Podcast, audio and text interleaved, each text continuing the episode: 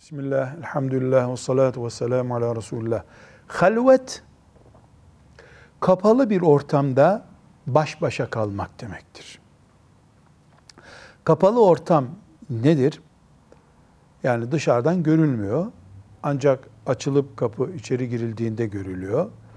Mesela bir doktorun muayenehanesi, e, içeride sadece erkek doktor ve kadın hasta bulunduğunda halvet ortamıdır.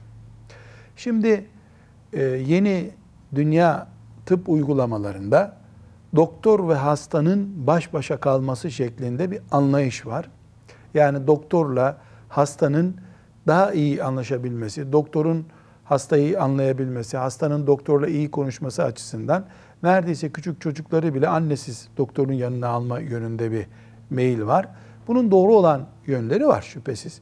Ama genç veya ihtiyar bir kadının erkek bir doktorla veya genç bir delikanlının bayan bir doktorla halvet denebilecek şekilde baş başa kalmasını fıkhen kabul edemeyiz biz. Hemşire bulunuyorsa orada hiçbir sakıncası yok. Hemşire bulunmalı. Hemşire yoksa bayan e, doktorun yanına oğluyla, kızıyla veya eşiyle girmelidir. Yani doktordur diye dinimizden taviz veremeyiz biz. Doktorla da olsa e, bir bayan evli veya bekar, bir erkekle evli veya bekar kapısı kapalı bir ortamda beraber kalmamalıdırlar. Hemşire yok, mecburen doktorun bulunması, yani doktorun alternatifi yok, hemşire yok gibi şartlarda en azından kapı açık olmalıdır. E, muayene esnasında kapı mesela kadının bedeni muayene edilecektir. Kapı açılırsa dışarıda bekleyenler görür. Aralık bırakılmalıdır. Bir yol bulunmalıdır. Şüphesiz şeriatımız bizi öl ama hiç benden ruhsat isteme şeklinde zorlamıyor.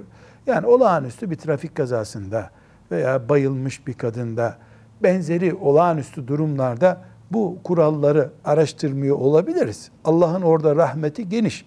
Ama e, basit bir cildiye muayenesi için veya işte röntgen vesaire için e, halvet kaidesini çiğneyemeyiz. Velhamdülillahi Rabbil Alemin.